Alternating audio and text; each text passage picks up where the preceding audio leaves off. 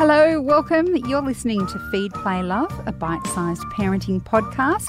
This episode is Helpline with Mothercraft nurse extraordinaire Chris Minogue. If she can't help you, nobody can. I'm Siobhan Hunt. Hello and welcome to this episode of Feed, Play, Love. It is Helpline with Mothercraft nurse Chris Minogue. Chris has over 30 years' experience helping families with their newborns, their toddlers, the mixture of them, more multiples, you name it. She has a strategy for everyone. She just needs to know a few details, which is where this program comes into play. So, the idea is with Helpline, every week um, you can message us um, on the live Facebook feed. So if you're watching this video on Facebook, just pop your questions below and we'll try to get to them. You can also email us at helpline at theparentbrand.com.au. Unfortunately, this week we're not taking any phone calls. We're just having a few technical issues. So sorry about that, uh, which is quite interesting because that is our preferred way of getting questions. Um, Chris, welcome. Thank you for joining us yet again. Oh, it's always a pleasure. So let's get cracking with the questions that we have. Um, sure. Jackie has a three and a half month old. Yep. Jackie says, I've read the Tresillian sleep book and the little one's sleep recommendations, but my three and a half month old baby doesn't happily follow either because they can't read yet. That's right. Um, he sleeps reasonably well overnight with between two and five wakes, but rarely sleeps more than 45 minutes per day lap, nap, even if I try to resettle him, with one and a half to two hours between naps. He's generally happy when he's awake. How important is it to achieve the one and a half to two hour naps that are recommended? It is important, Jackie, because we know that if the baby stays in the 45 minute sleep cycle in time, as they drop sleeps, they'll be getting less and less sleep, and you'll have a much more overtired baby. So that point at around three, four months where they become really alert and really awake is a time to help get them into linking cycles together. And what I see from the people that I work with, that when they do 45 minute cycles in the day, eventually within the next month or so, their nights fall apart. And you can sort of see this because sometimes you're up five times at night, whereas a three and a half month old, I think two would be really reasonable, one would be fantastic, mm-hmm. but five is a lot. So, you know, there's a bit of this behaviour that now is falling through to his night behaviour. So it's not so much about the 45 minutes, it's about the the essence of the message that he gets about going to sleep and how you look at resettling. So that's why I think it's important to get the balance right, that it's not every sleep in his bed because that would just become overwhelming if you were just going backwards and forwards into a baby's room and a baby not playing the game, so to speak. So, usually, what I would say to a parent at this point is one of two things continue resettling him because it does take about a month, and that's what the books don't say. Right. This is not a quick fix. This isn't, I've learnt to feed you, I've learnt the pattern, so why aren't you doing it? This is a repetitive behaviour that we teach him because he's got to mature over that month to be able to do it. So, good argument for not doing it for a month, but weirdly, it still takes a month. So, whether you do it this month or next month, it will probably still take a month pick your battles. So pick your sleeps that you think are important for him to resettle on. So for me, it's usually a morning sleep because if they start their day well, they're not overtired by the end of the day. And an afternoon sleep because it breaks up that period of time that he's awake for. And they are the sleeps that are going to resettle for. So, in essence, he could have a big sleep, a little sleep, a little 45 minute one when you're out and about, another big one in the afternoon, and then he'll probably need a little cat nap towards the end of the day. So now you've set your rhythm. Now you've got your frame around when and why you're going to resettle. So at, if you're going to do it for the morning one, you've put him down at eight o'clock and he wakes up at eight thirty-five. I would usually give myself a good 40 minute window to try and get him to resettle. And I do that in part by listening to him and then reacting to the cry. So if he's just whinging, talking, a little bit of crying, a little bit of whinging, a little bit of talking, I probably stand back a little bit and see if he can self settle. If it gets up into an active cry and I've counted to 60 in my head, I'm going in and I'm helping him. I'm shushing, I'm patting, I'm body rocking, the room is dim, it's quiet. I think at the moment, what I see is people overusing white noise. It's really loud. Hmm. And when it's really loud and you wake up after 45 minutes, it's going to wake you up. So turn that white noise down to just about the level of a fan moving in the room. And I think you'll find that you'll have more luck with your resettling. So it, it, there's many different ways of doing it, but if I would just stick to the basics, listening, going in when it's an active cry, helping him to settle. The other thing that I think doesn't get across is that it takes between five minutes and 15 minutes to settle a baby. So it's not a two minute thing and it's not a one minute thing. It's it's a distance thing. Yep. And it's that consistency. And and I think if you stick at it, you will pay it will pay off and in a month's time you'll be in a better place. Yeah. As someone who didn't do any of those things, I recommend Chris's method. Um, yeah. I Her I- honesty is amazing, I isn't rocked- it? I did rock my. I rocked, rocked my eldest. I did tell her too. Yeah, she Yeah, did yeah. tell me not to. Uh, I rocked her. I got her. She did cat naps for the for, for that First. period for forty five minute. 45 minutes each time and I remember thinking oh isn't this nice Isn't it so her cute? 45 yeah Yeah. it's got a bit She paid for it. I did got really good upper body strength yeah, that's though. how she paid for it. You're right. The next question comes from Caroline, who has a two and a half year old. Uh, well, her son will be three in July. Okay. And he's registered for nursery school for September. Yep. He's been to visit the school, and I couldn't get him to leave. And Ah. he asks me frequently if he can go to school, please. Actually, I should preface this one. I think it's from the States, just Yep. it's a little bit different to our system. Oh. Oops. There goes our there goes our sign are- for those who are watching on Facebook. Those who are listening, you don't know, but we had a sign that just fell down. It's all happening. Okay, so the almost three year old has been to visit school. Wants to stay. We go to the library and playground and gym class to socialise, but we don't get out as often as I'd like due to my oldest child's schedule. I'm going to send him to summer camp at his new school to get him acclim- uh, um, Acclimatized. acclimatized with the school, but the summer program is four days a week for three hours. I feel like that's too much for him. Lately, he's asking so much to go and play with kids. I'm wondering if he might benefit from going to school now. It's two days a week for two and a half hours. My oldest son, son was content at home and didn't start school until three. Hi, Caroline. I think th- uh, the system is different in America, but I think him he's obviously saying to you, "I want to be out there. I want to socialise." And I think the time frames that they're offering you of two and a half hours or three hours is perfectly natural for his age group to engage with someone. So I would look at both the boys' schedules, and I personally, he's trying to say to you, "I want to go." So I would try and put it in and, and let him socialize with the kids. It's going to make it easier when he goes to off to preschool as he gets older.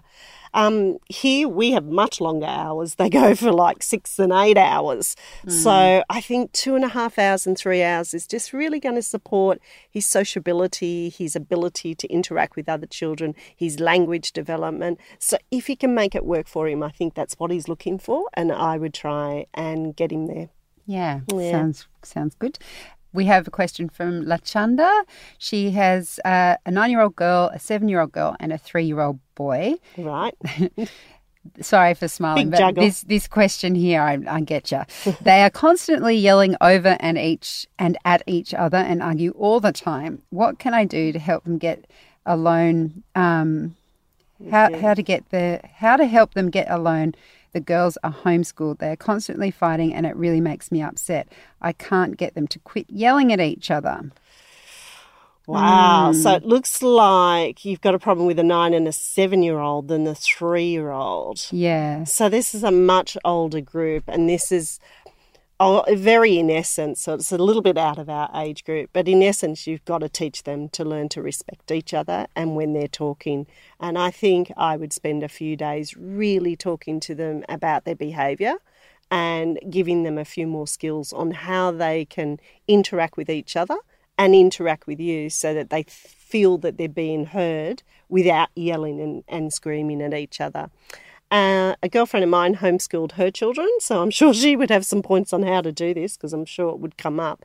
But I think we've got to teach them to respect each other and to wait and to listen. So I would probably give yourself a whole week of just addressing that part alone.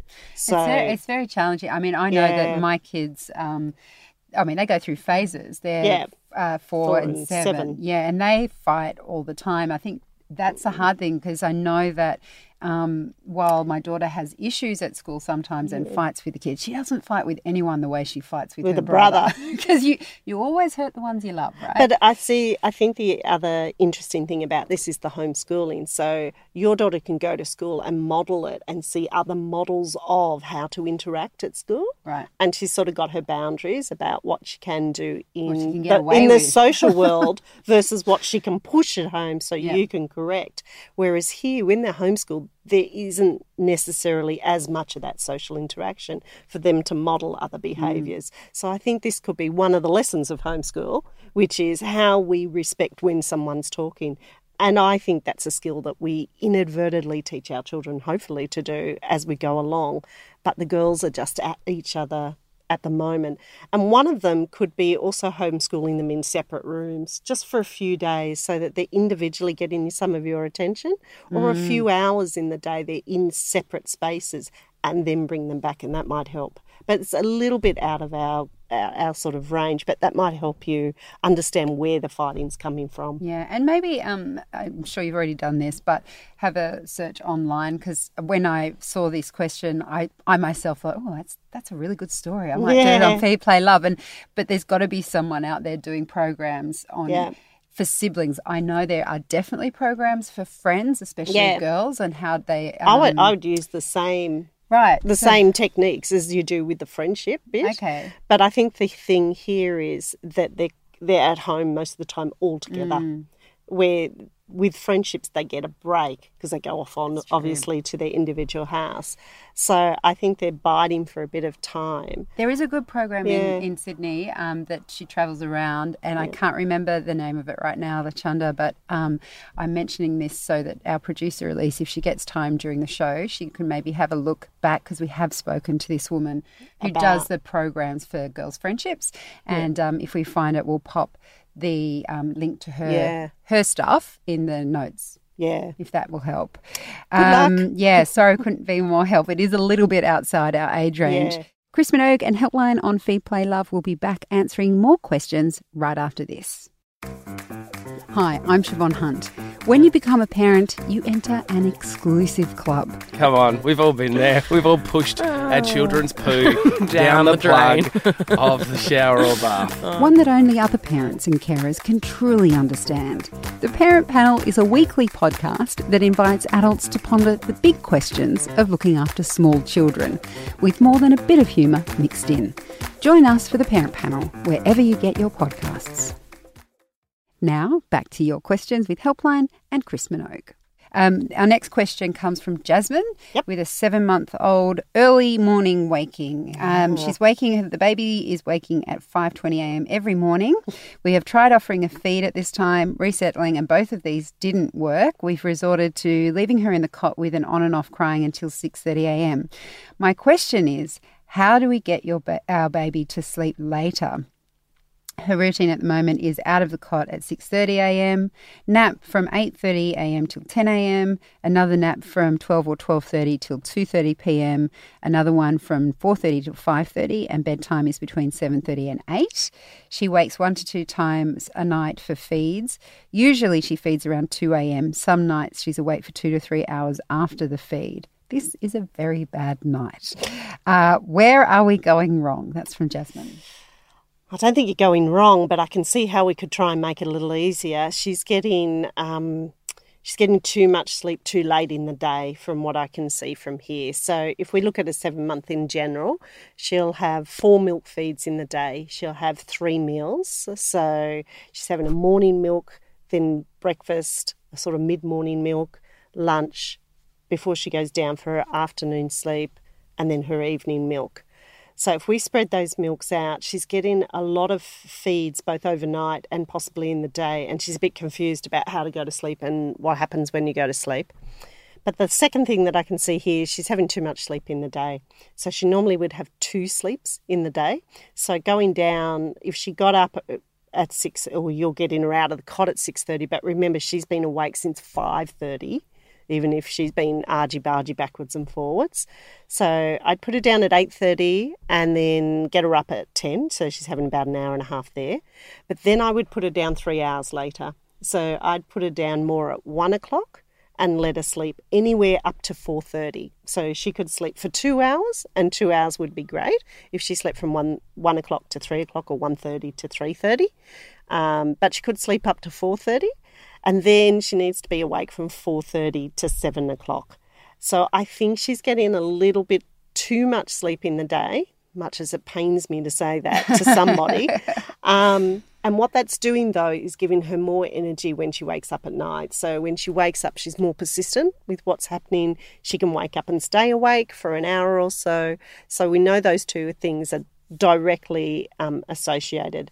So if you could move her to two sleeps in the day, just gradually decrease that mid morning one that she's having and then increase the afternoon, bring it forward and increase the afternoon one, then I think she'll be in a better place when she goes down and she will probably sleep closer to six o'clock in the morning. If she sleeps until six o'clock in the morning, it's up time. Mm. And then I'd put her down at 8.30, let her sleep to about 10, 10.30, and then three hours later I'd put her down 1, 1.30 to 4.30 and then put it down at 7 and see if that regulation alone fixes your 520 problem. And can I ask a question, just sure. to be devil's advocate? Yes.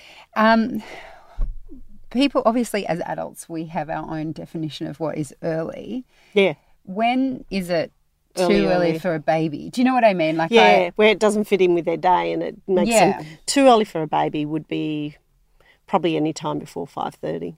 Okay. So some kids get up at 5:30 in their early rises until their day sleep moves to one day sleep, which is not till 14 months. Okay. And then it sort of fixes that problem. And that's the baby who doesn't quite need as much as other babies. But any time before 5:30, I think you end up with an overtired baby all day. Yeah. In in the terms of a baby being under 1. Yeah, yeah. It's just it's an interesting thing, yeah. isn't it? Because we so, have different ideas yeah, in what, head. What early is? So I have yeah. couples who they think five thirty is fine because they get up at five thirty. So it's all. and then I have a lot of people who ask me about the seven o'clock window and can't ever achieve it because they don't really. Babies do just don't think that way. I, my kids still don't. No, they still don't think about it. Do no, no. at least they're not getting. Up they will at sixteen. yeah. Should I be looking forward to that? Oh, yeah. All right. Our next question comes from Sally. Um, how much milk does a 10 and a half month old need a day? He's on formula bottles, and I'm just keen to make sure he's getting enough. We've dropped his night feed, so only doing three bottles, and he drinks water through the day as well. So that's really good. He's having three bottles in the day, and he's having his water probably from a little sippy cup. So in the bottles, it does vary. So what I do is I put it in the bottle, and what he takes, he takes. So I put 180 mils in the first two bottles, his breakfast one and his lunchtime one. And then in the evening one, I put 240. It's very confusing what's written on the back of the tin. And I just let him navigate through that. So if he wants 150, if he wants 100, that's what he has. The milk isn't attached to the sleep at this age. So he could have no milk and sleep really well. And he could also have loads of milk and be up really often at night. So, three bottles, really good. Water during the day, excellent. About 180 in the first two and 240 in the second one. But he can regulate and take as much as he wants from it. And so, what you're basically saying is that um, it doesn't matter how much he takes from them. So even if he took 50 ml from the first bottle, is that fine because he's got yep. getting solids? He's getting solids and he's getting water. So if he takes 50 from the first one, then he might take 100 from the second one, he might take 180 from the third one. So there's not a regulation on how much because he's really starting to move away from that volume of milk. So by 12 months, we're not worried about the volume of milk, we're just worried that he gets some milk. Okay. Yeah. And is there a. Um, recommended amount of dairy they get in that case? Is that part of it? There is a really? recommendation, but it's usually by this stage we're doing the recommendation through food. Okay, so like yeah, that's right. So lots of babies they might be breastfed and they just wean onto cups and they're sipping milk and they're having things like yogurts and and cheeses in their diet to help increase it and fresh veggies and getting it from other sources than getting it directly from the milk. Okay. Yeah. Good luck with that, Sally. Mm. Our next one is from Jew, who has a six month old. Um, having problems with sleep. In the last two weeks, he has woken three to four times during the night, and I don't know what's causing it. Some changes have been taken place during this time, include transitioning from swaddle to sleep bag, moving from co-sleeping in my room to sleeping in his room in his cot, and having solids with every meal. His sleep pattern during the day is about a two-hour nap starting at eight thirty or nine, and a forty minutes starting around one. Occasionally, he will sleep for 20 minutes in the car if we were out and about um, at 4.30 to 5, but this is rare. Okay, so I think the wake ups at night is he's overtired. So he's only getting about, well, he's getting less than three hours in the day. Um, but if you think about that two hour sleep he gets, so say you put him down at nine and he gets up at 11, from 11 o'clock to when you put him down at night, if we assume that's seven o'clock, he's only getting 40 minutes sleep. So he's a really overtired bub by the end of the day, and therefore he will have more frequent um, wake ups overnight. So that's one possibility of what might be going on. It sounds like his food is fine. I don't think that's the problem. Um, do we say whether we're breast or bottle? No. Okay. So the only other thing is sometimes when we go fast on the food, so he's on three meals and he's six months old and he's taking big quantities, he's not taking enough of his feed. So it's interfering with the milk and that could be why he's waking up overnight. So you've got to really watch those amounts and it's really varied the information that we get on amounts that we feed babies and it's really confusing for parents out there. But I I at six months we'd probably only have him on two small smaller meals and a bit of you know finger food to explore and develop. Um, but if you feed them too much food they won't sleep more because they just it just interferes with the amount of milk they're taking during the day. So the smart little babies that they are will just wake up more frequently for the feeds at night.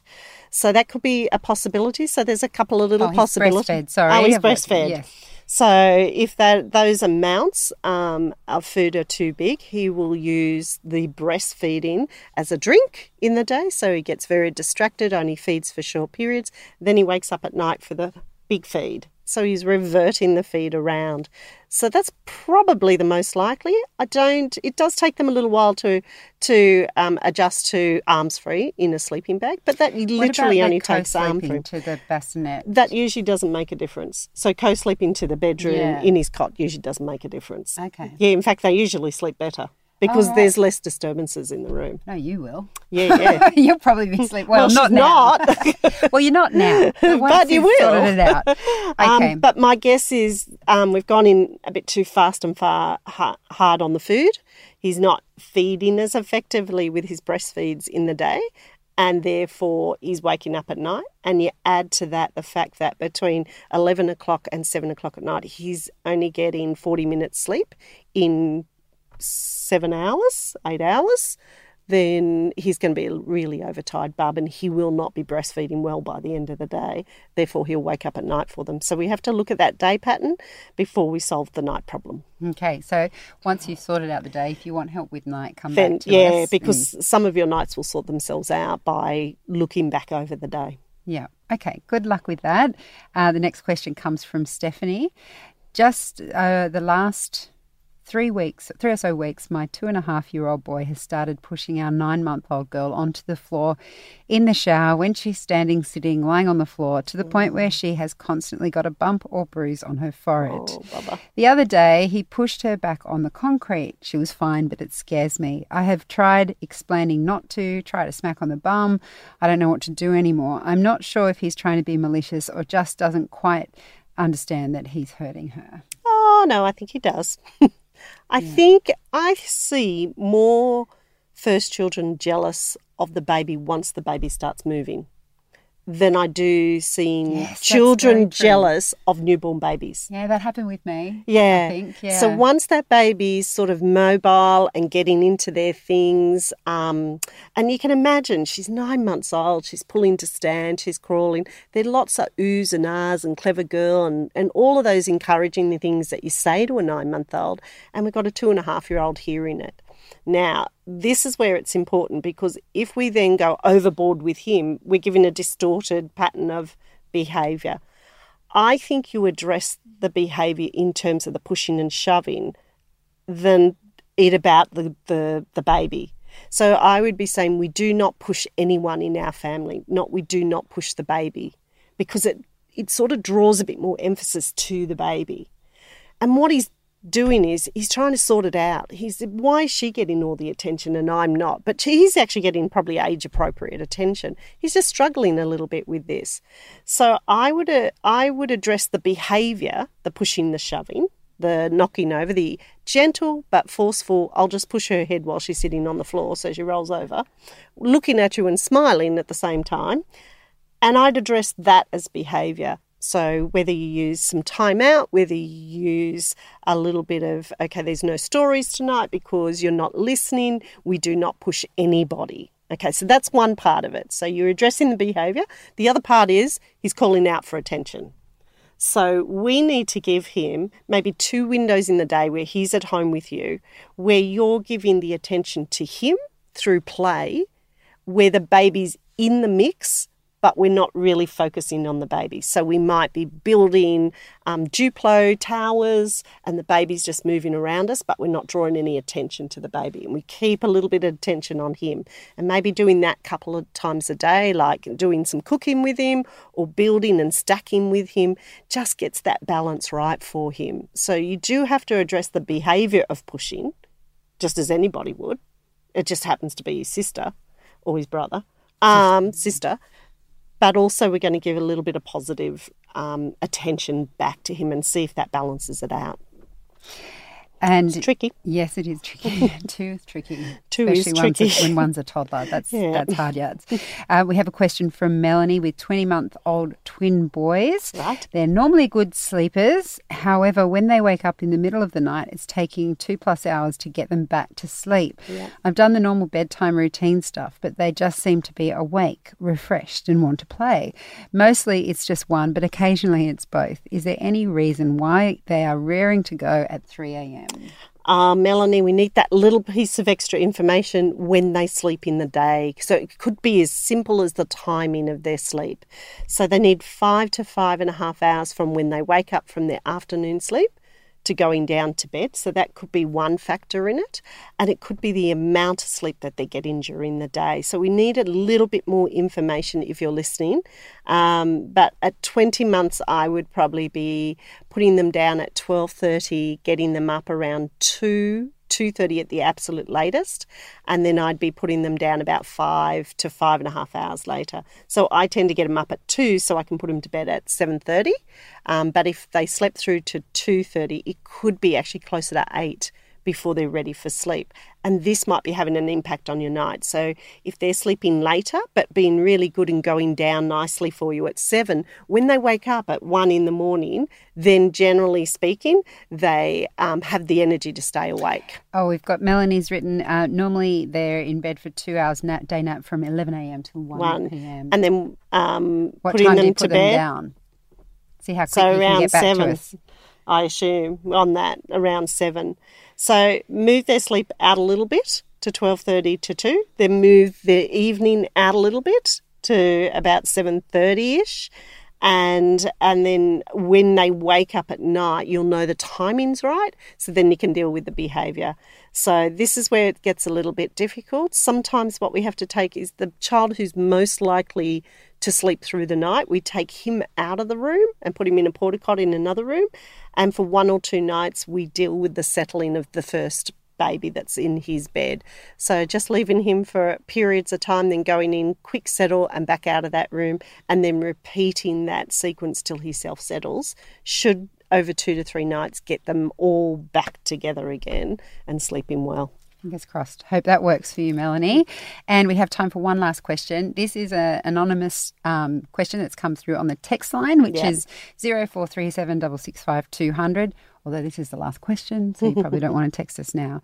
Hi, Chris. Any tips for the end of daylight savings? It's coming up uh, for a 16 month old who is on one sleep a day. Okay. So lots of people get worked up about daylight saving. I do. So, yes. And it's not about my kids, it's about me. Uh, yeah. So, where are we leaping forward this Don't time? ask me. I've got no idea. Okay, so generally speaking, regardless of whether we go backwards or forwards, by the end of the first day after, so daylight saving happens on the Saturday night, the Sunday, by Sunday night, you need to be putting them back to bed at exactly the same time as they normally do. So if we're going backwards, mm-hmm. So what was six o'clock is five o'clock. So your baby wakes up at five o'clock in the morning instead of six. Then I'd be giving them a slightly longer sleep in the middle of the day so that you could get them to seven o'clock on the Sunday night. Okay, so once you get back to seven o'clock on Sunday night and they sleep that first night, they've absorbed the hour, so it's no big Business deal. as usual. Yeah. If we're going forward, so six becomes seven, then I just shorten their day sleep a little bit, put them back to bed at seven o'clock at night, and we're back in the right place. Funny enough, moving one hour is far more difficult than moving 24 hours and flying to London. That's Okay, well, much just- easier. So maybe fly to London. Yeah, and fly back again. um, yeah, but Okay, so that one hour, business as usual. just think, got to get back to the same point at the end of the night, and it'll be absorbed. All right. Okay. Well, um, thank you everyone for all your questions on the Facebook Live. And if you emailed us through something, um, that's all we have time for today. Um, if you've been listening to us via the podcast and you'd like to ask Chris your questions live, then you can join us every Friday at 11.30am Australian Eastern Daylight Savings Time, which will change soon. Yeah, on daylight ends. saving. uh, but you will find us on the Babyology Facebook page. Just search for Babyology on Facebook and we'll be there. Um, and you can write your questions in the comment section. And normally, and hopefully next week, you'll be able to call in again, which is 1 800 543 772. We're pretty sure we'll be up and running next week. Chris, thank you so much for your time. Always a pleasure. That was Helpline on Feed Play Love, hosted by me, Siobhan Hunt. If you want to ask Chris your questions for the next episode, you can email them to us directly. The email is helpline at theparentbrand.com.au. Next time on Feed Play Love, we're talking to Professor Hannah Dahlen from the School of Nursing and Midwifery at Western Sydney University about what to expect from a vaginal birth. The problem we have when we go into many hospitals is we have a menu approach, which goes something like this. You can have gas and air, then you move on to, to, to morphine, and then you move on to the big guns of, of epidural. But there is all these other things that women can do that will often mean they don't need those other things, or at least get them along into labour a certain way, and then if they need them, they can they can always get them. Hannah will break down ways you can prepare for a vaginal delivery and what you can expect in a hospital setting. That's on the next episode of Feed Play Love. This podcast is produced by Elise Cooper and hosted by me, Siobhan Hunt.